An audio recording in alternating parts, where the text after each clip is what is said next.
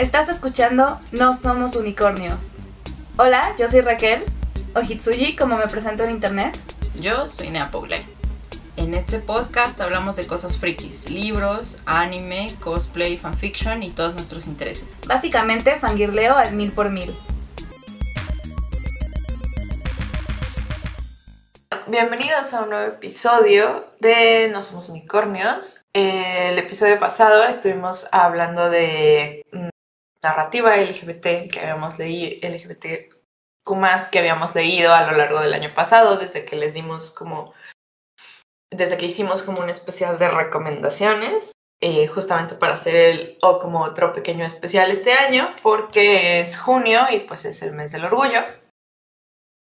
Y, este, y justamente por eso pues también pensamos en el tema de hoy. Este, que, que bueno, sí, siempre estamos hablando de cosas relacionadas al tema, pero pues bueno, para hacerlo como medio especial.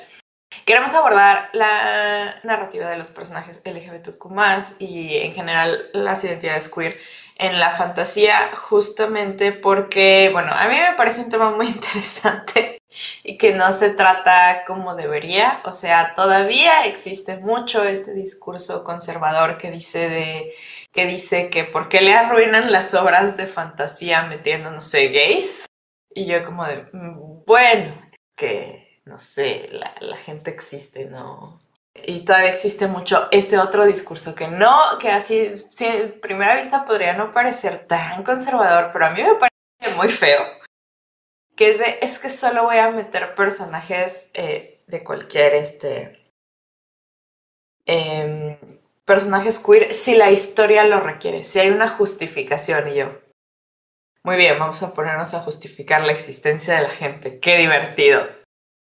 Entonces, y creo que esa frase es como una trampa, y, pero pues ahorita si quieren lo abordamos. Entonces, pues todavía existe mucho esto, y más creo que en un fandom como el de la fantasía hace mucho ruido además.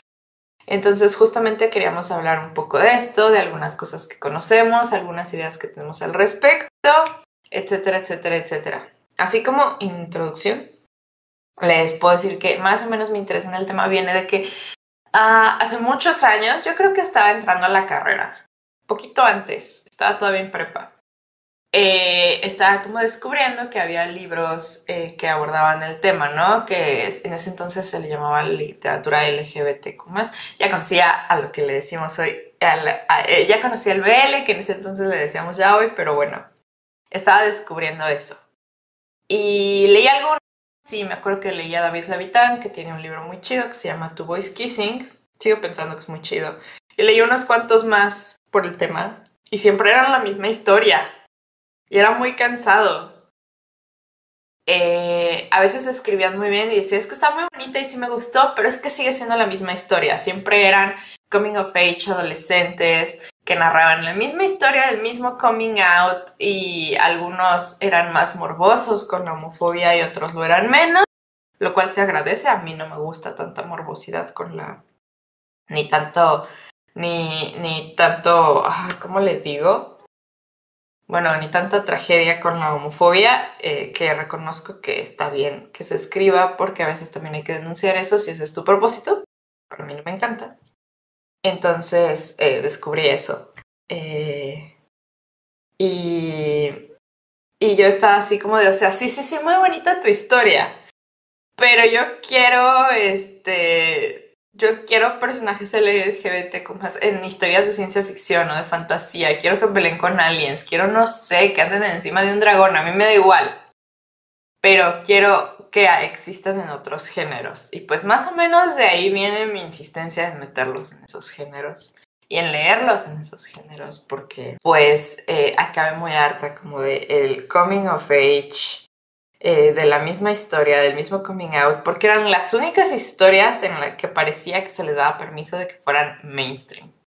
Entonces, pues, ese es más o menos de por qué viene mi interés de todo. Te dejo hablar a Raquel. Está más o menos parecido. Eh, estaba, estaba ahorita mientras escuchaba a Nea, que decía como, era como lo, lo mainstream, que...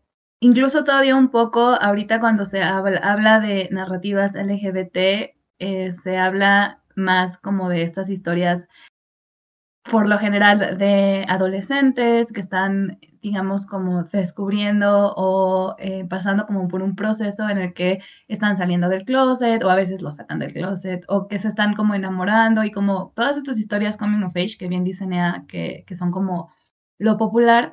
Y pues a mí, como siempre me ha gustado mucho leer la fantasía, pues siempre había estado como buscando eh, narrativas eh, L G B T en la fantasía, pero creo que algo muy bonito y que ya ahorita ya se está viendo más y también ya se está explorando más, no que no existiera antes, sino que ahorita ya es más mainstream, vaya, como dijo Nea, es este elemento en el que no es la, no es la historia de, eh, de esta persona L G B T y su, digamos, como struggle, su, su, las dificultades que enfrentan por ser L G B T, sino más bien es una historia de un personaje que coincidentalmente es L G B T eh, y pues pasa aventuras o pasa eh, pues drama o bueno, pues ya como las historias eh, en sí, como decía Nea, ¿no? Pues no sé, pelea contra aliens. Sin embargo, sí, eh, digamos que sí hubo siempre como en mi, en mi radar como ciertas historias que aunque no necesariamente eran L G B T, sí tenían como ciertos elementos queer que a mí me despertaban como mucho interés y curiosidad, porque aunque no son explícitas, digamos, en ese sentido, creo que algo bonito, eh, pero igual eso lo podemos hablar como luego, no sé, igual ya estoy como hablando de otro tema, pero es como esta interpretación que se le puede dar a las historias. Bueno, sobre interpretaciones y cosas, yo tengo opiniones, pero siempre creo que mmm, ser sutil no es lo mismo que esconder cosas y que puede ser sutil y dejar muchas cosas muy explícitas. Y que mmm, hay gente que deja cosas al aire por cobarde, pero no es la mayoría, es muy poca. Sí, bueno, también, o sea, no, no, no, no digo que como que dejen, eh, o sea, cuando me refiero como a no explícitas, o sea, es que estoy pensando mucho, la verdad, por ejemplo, en una historia que a mí me gusta mucho, que es la, la saga de La Canción de la Leona, de Tamora Pierce.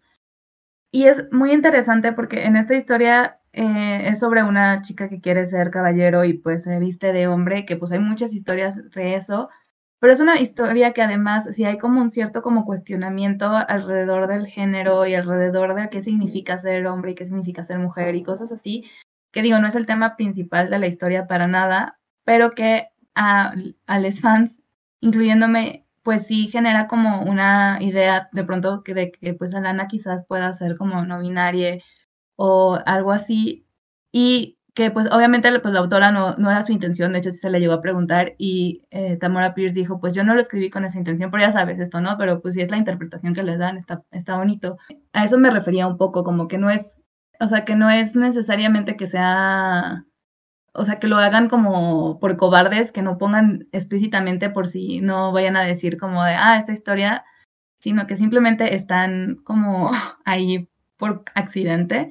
O también, ahorita, digo, ahorita este, supe de cosas muy desagradables de Mercedes Lackey, que es una autora también de fantasía como de, igual de los años ochentas, que sus libros igual eh, son pues como muy importantes en la fantasía épica de, de la espada, el escudo y espada y todas estas cosas, que ella sí metía personajes eh, queer en sus, en sus historias. De hecho tiene una saga en la que hay un romance gay y hay una, un libro que fue el que yo leí en el que hay como dos señoras en las que, que están como compenetradas súper importantes, una es la abuela de la protagonista y la otra es como su compañera con la que vive y con la que están como todo eso, y pues sí en algún momento te dicen que pues han, o sea, que no es que sean pareja, pero son más que pareja, no sé, este tipo de cositas, pero ajá. Ah, sí. Sí, ya te entendí. Es que sí, o sea, sí hay gente que deja las cosas al aire así como para intentar atraer a todos los públicos, y hay gente que pone muchos cuestionamientos y luego dice, ah, mira, escribí esto, sí es cierto. Pero que aquí nos interesa lo explícito, o bueno, lo explícito en el sentido en el que es, eh, o sea, que está ahí, o sea, que no es a la interpretación, ¿no? Ajá, sí, o sea, por ejemplo, en Number Six el, eh, el género de Inukashi está muy al aire, pero entiendes que es una persona queer. En los libros eh, se entiende que es un vato trans, en el manga... En, en el manga sí juegan un poco más con la interpretación, sí es... Um, o sea, creo que no se popularizaba todavía el término no binaria en esa época, en la que salió Number Six, pero, pero sí, sí es... si está en una parte de ese espectro, si es un vato trans, etcétera. Pero siempre entiendes que es una persona que, que, es, eh, que es parte de las identidades trans, o sea, a menos de que pongan los subtítulos todos, todos feos, pero este, siempre como que entiendes, ¿no? Y está muy a la interpretación de lo que... Eh, de lo que te vaya diciendo el texto, pero siempre se entiende. Like, no es súper explícito. Este, en todo en su momento, pero es en, creo que es más sutil, pero es explícito, o sea, se entiende el punto. Porque si de repente hay otras cosas que, que dices, ah, sí, bueno, esto obviamente lo hicieron para ah, este, que un cierto sector tampoco se molestara. Este, y bueno, ya que hablamos de este tema, a mí la verdad me explotó un poco la tacha, no con los libros ni con los cómics, sino un poco con Torchwood.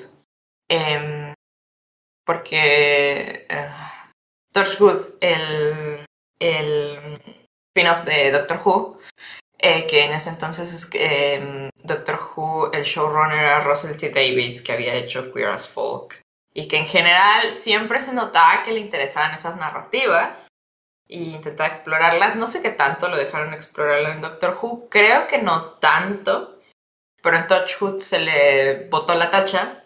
Más que nada porque era una serie adulta, este, cuando empezó, eh, y podía hacer lo que se le pegara a su gana. Y hay una pareja de hombres que se hizo muy muy popular en el fandom. Y creo que cuando me explotó, cuando vi Torchwood me explotó un poco la tacha de... Claro, este, esto es lo que yo estaba buscando. Esto es lo que yo quería. Eh, dos personajes que pelearan contra aliens y a la vez tuvieran un romance. Eh, esto es lo que yo necesitaba, sí. Eh, y de ahí para acá dije, bueno, vamos, eh, dije, bueno, vamos a explorar todo esto, ¿no? Eh, y cómo se puede, eh, y cómo se puede hacer. Yo no sé, en realidad, con, con qué me explotó la tacha ahorita que decías esto. Más bien, solo fue como accidental, yo creo. Bueno, no accidental, porque sí fue un poco como buscar estas historias. Yo no vi Torchwood, pero sí vi Doctor Who, y justo cuando salió el, cap- el capitán eh, Harkness, yo dije, wow, este personaje está increíble. Pero incluso antes de Jack Harkness, eh, digamos que conmigo empezó con Buffy la Casa de Vampiros, específicamente con Willow Rosenberg, que es una bruja, la mejor amiga de Buffy, que eh, pues es bi, y pues en algún punto de la historia sale, o sea, tiene como un romance muy importante con una bruja, con otra bruja, y uff, esa, esa, esa historia a mí me, me, me voló. Al final hicieron un poquito esto de este, Bury Your Gaze, que me cagó un poco, pero eh, en general me gusta mucho Willow como personaje, como todo el crecimiento que tiene, porque además yo ya de por sí me identificaba con Willow muy cañón, porque pues es la amiga este, nerda, este, más como introvertida, pero que está súper interesada también como en esta cuestión como de la magia y lo oculto y algo así, es como, ah sí, eh, Willow soy yo. Entonces cuando vi Buffy me gustó muchísimo ver este tipo de, de representación, y aparte también como tan normal, ¿no? Porque en realidad... En, al menos entre los amigos de, de, de Willow y todo, yo no recuerdo que hubiera como así como un... Ah, ¿cómo? Ahora resulta que te gustan las mujeres, ¿no? Que pues muchas veces pasa este, con las personas bi y, y todo. Porque aparte también, o sea, me gusta mucho también el romance que tiene con Oz, pero eh, es muy importante en la historia que aparezca como este, este personaje. Y, y creo que sí, fue como lo, lo, en, en televisión como lo primero que vi como... ahí, y justo, o sea, no era como la historia de, de del coming of age de Willow en sí, un poco sí, porque pues hay un crecimiento de todos los personajes, ¿no? Durante la historia, pero no es lo principal, digamos que es como que se va eh, ocurriendo orgánicamente a partir, pues, de que están enfrentando contra vampiros, demonios, tratando de salvar el mundo continuamente, y, y eso, eso a mí se me hace súper, súper genial de, de Buffy. Luego vi Doctor Who, sale el, el Captain Harkness, que, oh, oh my god. y eh, pues toda esta, esta cuestión que ya fue como pues novedosa para mí. Y en los libros, pues obviamente, de verdad, no sé en qué momento como que me di cuenta de que prácticamente la mayoría de las cosas que leo, eh, pues tanto, tanto fantasía como ciencia ficción, pues tienen estos elementos de personajes L G B T. Por ejemplo, a mí me molesta mucho que este, en, un, eh, en un libro, en un cómic, en un lo que sea, metan a un personaje del colectivo, eh, sea lo que sea, y decidan, eh, uno, uno, nada más uno, y decidan este, que su personalidad va a ser o su identidad de género o su orientación sexual. Fin, no hay más. Esa es toda su personalidad. Y nada más metieron uno, porque dos era mucho, no es realista. Es que ¿cómo van a ser todos gays? El amigo así. Gay token de la protagonista. Sí, entonces es así como de, Dios mío. Eh, sí, o sea, me acuerdo que me molestaba mucho. No sabía por qué me molestaba, porque estaba muy chava. Pero cuando, es que no me molestan los fics ya hoy, pero es que ¿por qué tienen que hacerlos todos gay? Eso no es realista. Y yo,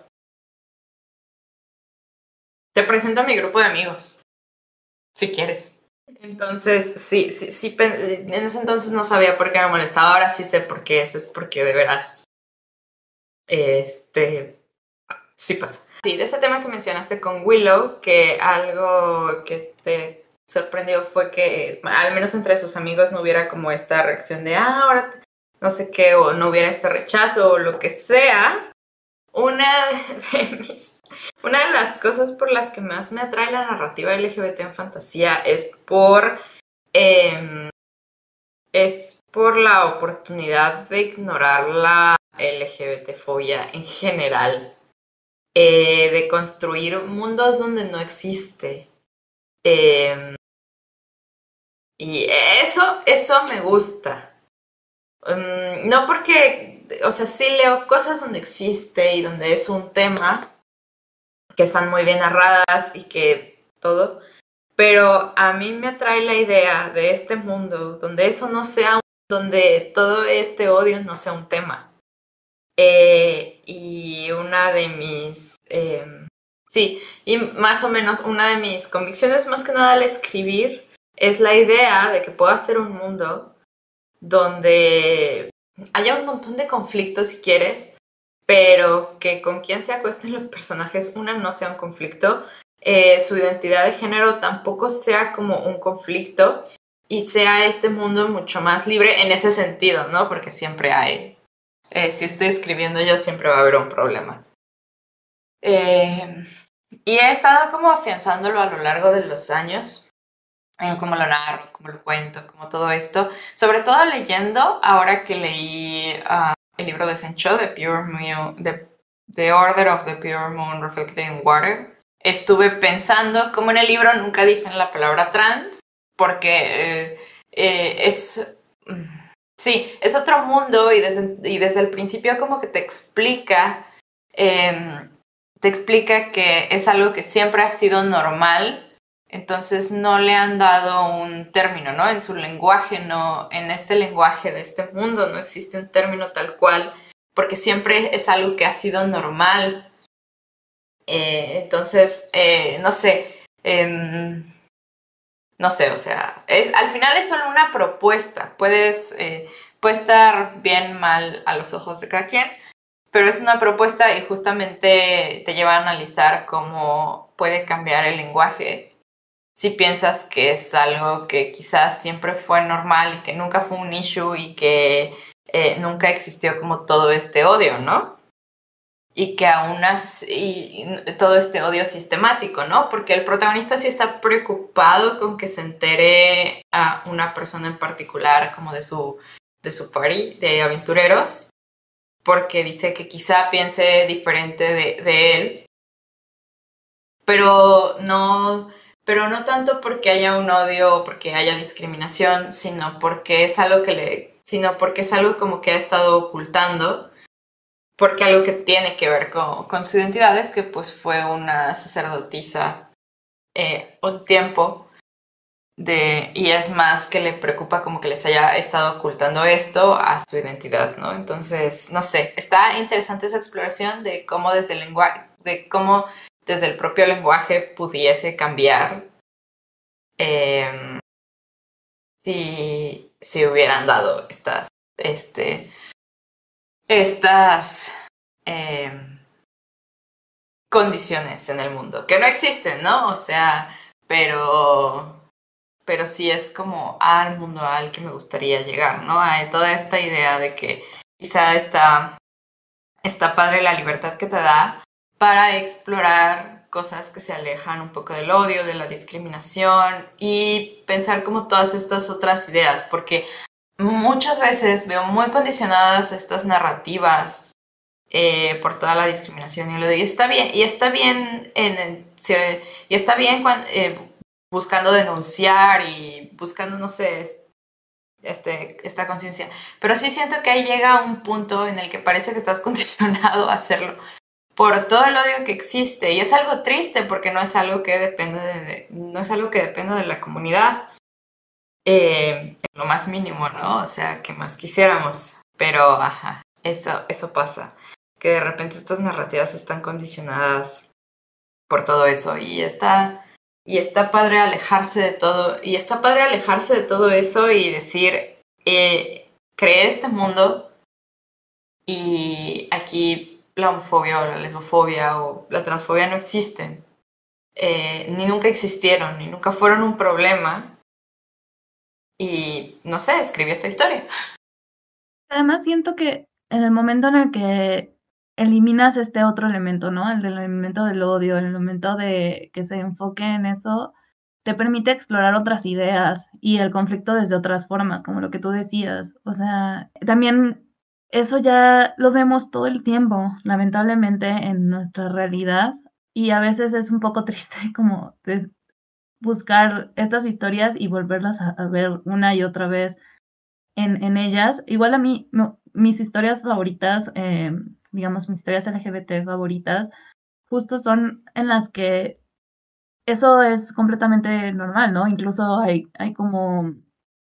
Eh, estaba pensando en, en, en Mooncakes, que hablé de este cómic en el, en el, en el pasado eh, capítulo del podcast. Pues ahí, pues, la, la, la, la protagonista su, pues, vive con sus dos abuelas, que son, pues, pareja, y su mejor amiga, pues, es, este, tal cual llega y, pues, es como de, ah, sí, ahora yo, este, ahora uso pronombres neutros, soy binaria, y todo el mundo así inmediatamente cambia a decirle they sin problema, y es como todo súper sencillo, y, pues, el problema va de otro, de otro lado. Y hablando también del lenguaje, que se me hace algo también bien bonito y bien interesante, yo siempre eh, hablo mucho de, de las historias de Ashra Chueco, porque ella hace mucho eso en, en sus historias. O sea, eh, digamos que, bueno, además de que siempre tiene personajes eh, L G B T, sobre todo trans, porque pues eh, ella es no binaria y pues ha pasado como pues en experiencia propia pues todas estas cuestiones. También siempre mete como el elemento de el, pues de incluir al momento de hablar de grupos de personas y todo eso, incluir siempre también a pues, las, las personas no binarias, hablar a veces en neutro, eh, utilizar como algunos conceptos que pues a veces se encuentran solamente en inglés, pero traducidos. Entonces, todas estas cosas a mí se me hacen siempre interesantes también como de encontrar en, en sus historias y pues solo están, o sea, no es como que, como que te trate como de decir, ah, bueno, te voy a explicar cómo funciona esto, ¿no? Simplemente los mete. Y eso me gusta mucho. También, eh, también hablando del lenguaje y del lenguaje neutro, hace poquito leí el primer libro de la saga del Tensorado, de Neon Yang, que se llama Las Mareas Negras del Cielo. Y en este mundo me, me, me pareció súper interesante el concepto porque todos los, los, pues todas las personas al nacer no tienen género. Son, son, son, solo son niñes, ¿no? Y pues llega algún momento que pues muchas veces es, es hasta que la niña decide que pues decide qué, qué quiere ser, ¿no? Si quiere ser hombre o mujer. Me llamó la atención que hasta ahorita no hubiera la opción de no binaria porque pues la escritora es no binaria, pero bueno. Este, y a partir de ahí pues ya eh, la manera en la que se refieren a esta persona cambia Y el libro está escrito en, en gran medida, sobre todo la primera parte, porque pues justo habla de, lo, de les gemeles, que son do, este, dos los protagonistas de, de esta historia, pues habla mucho en, en neutro y utiliza mucho eh, el E. Y el trabajo de la traducción al español respetó esto, ¿no? Y son estas cosas que de pronto todavía les retuerce el estómago a, a, a, a aquellos adoradores de la R A E, que es como, pues no, justo al momento de que estamos cambiando el lenguaje, al momento en el que estamos transformando estas cosas, también estamos cambiando cosas en nuestra realidad, estamos impactando de alguna manera el hecho de que la gente se pueda acostumbrar incluso a, pues, hablar de esta manera y a referirse de esta manera, y eso se me hace súper bonito. Y en la historia, digamos, obviamente, pues este es como el elemento de, de, de, de este mundo, ¿no? Pero la historia no va de eso, sino más bien como toda esta revolución, eh, conflicto político que hay detrás por, la, por las cuestiones eh, de, de la presión de gobierno y como todo este conflicto. No sé, o sea, me gusta mucho la manera en la que eh, lo aborda Neon en... En, en, esta, en esta historia, y pues no solamente la cuestión de, de, de género, ¿no? También eh, la, la cuestión de, pues, la relación entre las personas, pues realmente el, el, no importa, o sea, si son hombres o mujeres, porque pues hay como en un comienzo de su historia, pues todos eran, todos eran iguales, ¿no? Entonces, es, esas cosas están bien interesantes, de cosas, digamos, como que se están haciendo ahora. Sí, pero muchas narrativas muy interesantes, eh, sobre todo porque todas son muy diferentes y como que puedes ir um, analizándolas e ir, eh, sobre todo en fantasía y en ciencia ficción, como que puedes ir analizándolas, pensando, eh, traen en general, en general pues siempre te presentan muchas preguntas que quizás no tienen una respuesta tan clara, tan fácil, o que quizás todavía no tienen una respuesta, pero hay como una exploración por ese lado. Entonces pues sí me... Bueno, a mí me resulta, no sé, muy interesante.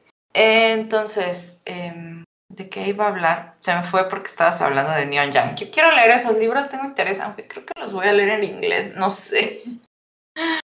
No sé. Yo los leí en inglés. Nada más revisé después la traducción porque sí, sí me dio mucha curiosidad. Creo que los tradujo Carla Bataller, sí. Sí sé que ella respetó eso. Pero creo que lo, no sé, es que es difícil. Igual y algún día los leo, ya, ya veremos. Este También cortitos, te los vas a leer, ¿no? Sí, sé que están cortitos. Y sí, justo tengo como ese interés en leerlos, ¿no? Que también en este asunto de la fantasía, este, de la fantasía y de cualquier otro género de la literatura de la imaginación, eh... Sí me, de repente sí me interesa mucho cómo, que, cómo cosas eh, que en las historias originales se quedaron tan solo en el subtexto y en las lecturas, porque evidentemente no era la intención del autor original, este, o de los autores originales, que a veces ni siquiera sabemos quiénes son, este, o que quizá nunca vamos a saber si sí era o no era su intención, porque pues ni siquiera sabemos quién, quién era. Este, que todas estas cosas que quizás se quedaron en el subtexto eh, se traigan a los textos ahora, ¿no? Con reinterpretaciones, etcétera. Eh, o sea, la más obvia es La Canción de Aquiles, con Aquiles y Patroclo. Porque ya desde la...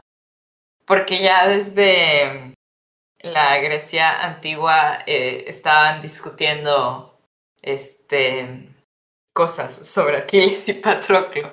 Y eh, que tenía que ver con el romance, ¿no? Entonces, como que siempre hubo esquinas donde esta lectura existió y como que sí, una de las reinterpretaciones más obvias es esa de Madeleine Miller, donde dice, ok, sí, fueron pareja, voy a escribir esta versión. Y eh, eso está padre porque te permite como explorar y reinventar Este, lecturas que ya sabes que existen sobre los libros y sobre muchas historias, este, y darles como un nuevo matiz, ¿no? Es también un poco lo que pasa en los fanfics, que a veces no es este, la intención hace, a de ningún autor, a veces, hacer que los protagonistas se quieran y, se, se quieran y tengan una relación tan intensa que puede... que puede en algunas lecturas ser vista como romántica, y pues ahí tienes a los ships De, sobre todo el anime shonen, pero también de un montón de libros de fantasía, este, etcétera, ¿no? Como que quizá no era la intención del autor en todos los casos, pero hay algunos, hay algunos que son tan malos para escribir. Mujeres Naruto, que la pareja más este, desarrollada acaba siendo, acaban siendo sus dos protagonistas, ¿no? Entonces como que te da esa oportunidad de explorar cosas.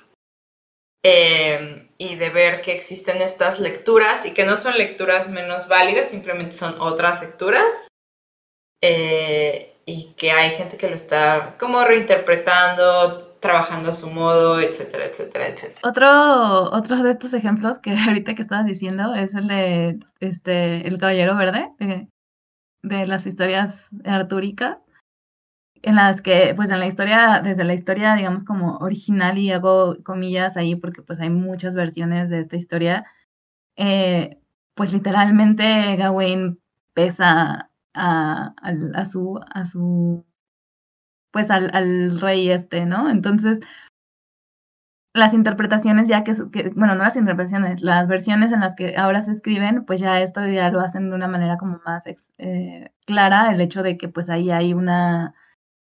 Un, un romance extraño, pero hay. Y también, eh, ahorita que estás pues hablando de esto también, de los fanfics y los retellings y todo eso, justo he disfrutado mucho eh, en épocas recientes buscar y pues leer este tipo de reinterpretaciones de historias. O sea, la, la verdad es que todas las que he encontrado pues siempre están hechas en Estados Unidos, en inglés, eh, o al menos la, pues las que he encontrado, ¿no? Pero, por ejemplo, hace poquito leí una, una antología que era como eh, historias inspiradas en el ciclo artúrico, justo en historias, de, por eso me acordé ahorita, eh, del Rey Arturo, y como metiendo como, pues cada quien, cada autor lo hizo a su manera, no todas son historias L G B T, pero sí hay varias historias en las que pues está este elemento. Y me gusta mucho porque ni siquiera se siente forzado. O sea, yo, yo escribí un fanfic en, en, en, inspirado en la historia de Perceval, Perce, Perce, Perceval y Blanca Flor. Y en esta antología hay una historia, no con Perceval, sino con otro, con una, con otro personaje. Pero que dije, ah, no ma, mi historia podía haber quedado en esta antología y hasta hubiera estado más chida que muchas. O igual, eh, la, la antología de No Man, Woman Born de Anna Mardol, que es justo una antología de cuentos de hadas, algunos son retellings, otros son originales de él, pero que eh, viene justo como, pues, eh, re- reimaginando estos cuentos de hadas para eh, hacerlos con protagonistas eh, trans, algunos no binarios, y utiliza nuevos, nuevos pronombres, también hablando de esto de, de la, del lenguaje. En español todavía no llegamos a esta cuestión de los, no, de los nuevos pronombres, neopronouns, este, porque de por sí ya el elle a, mu, a muchas les, les, les causa, este, pues les, se les, les cuesta, ¿no? Entonces ya no se diga los neopronombres que luego ni siquiera sé pronunciar yo tampoco. Sí, me da curiosidad leer esa antología artúrica, jejeje. Honestamente, mejor te digo cuáles leas. O sea, el, el concepto es tan maravilloso, la idea está súper bien y algunos cuentos están muy buenos, pero yo creo que es como el veinte por ciento lo que realmente vale la pena, lamentablemente. Sí, ya hemos hablado de que la ejecución es, está lacking. Pues sí, creo que ya no tengo mucho más que agregar del tema. No, yo tampoco. Sería nada más repetir lo que ya dijimos, de que pues está padre aprovechar la fantasía tanto como para escribir y como para leer estos mundos reimaginados en los que pues no hay homofobia, transfobia, y también en las que eh, podemos vernos representadas eh, haciendo muchas cosas. Yeah. Sí, justo está, está padre. Y también porque hay quienes buscan representación, hay que, eh, pero pues siempre recordar que como que no es, que la literatura no tiene deber de ser espejo, y está padre cuando lo es y cuando resulta que lo es, sino que también puede ser como una ventana a otras realidades, otras experiencias con las que estamos como conversando, porque luego este Porque así es que no me identifique. La gente que no está dentro del colectivo está como de, ay, ¿y yo por qué voy a leer eso? No me siento identificado yo. Pues es que no tienes por qué, toda la vida no tienes por qué sentirte identificado. Y es que también es porque están acostumbrados a, a que siempre sean ellos los protagonistas. Ah, están acostumbrados a siempre identificarse y es como de, pero te puedes identificar en otras cosas si es que eso es lo que buscas, o puedes asomarte a otras perspectivas, ¿no? Entonces, pues bueno, hay, hay como hay opciones, entonces pues sí. Uh-huh. Así es. Pues bueno, eso es todo por este podcast. Esperamos que les haya gustado, que les haya parecido interesante. Igual si ustedes tienen así como algunas recomendaciones o comentarios alrededor de este tema, recuerden que tenemos ahí nuestro Twitter, nuestras redes sociales. Nos encantará pues escuchar su opinión. Nos veremos en el siguiente episodio. ¡Feliz Pride! No se dice feliz Pride, pero bueno. Nos vemos. Bye. Me pueden encontrar como arroba Hitsuji. Me pueden encontrar en Twitter como arroba Nea Paule. También pueden seguir a nuestro podcast en Twitter. El arroba es NotUnicornsPod, donde podrán comentarnos sobre él, sugerir temas y aventarnos jitomates virtuales. ¡Hasta la próxima!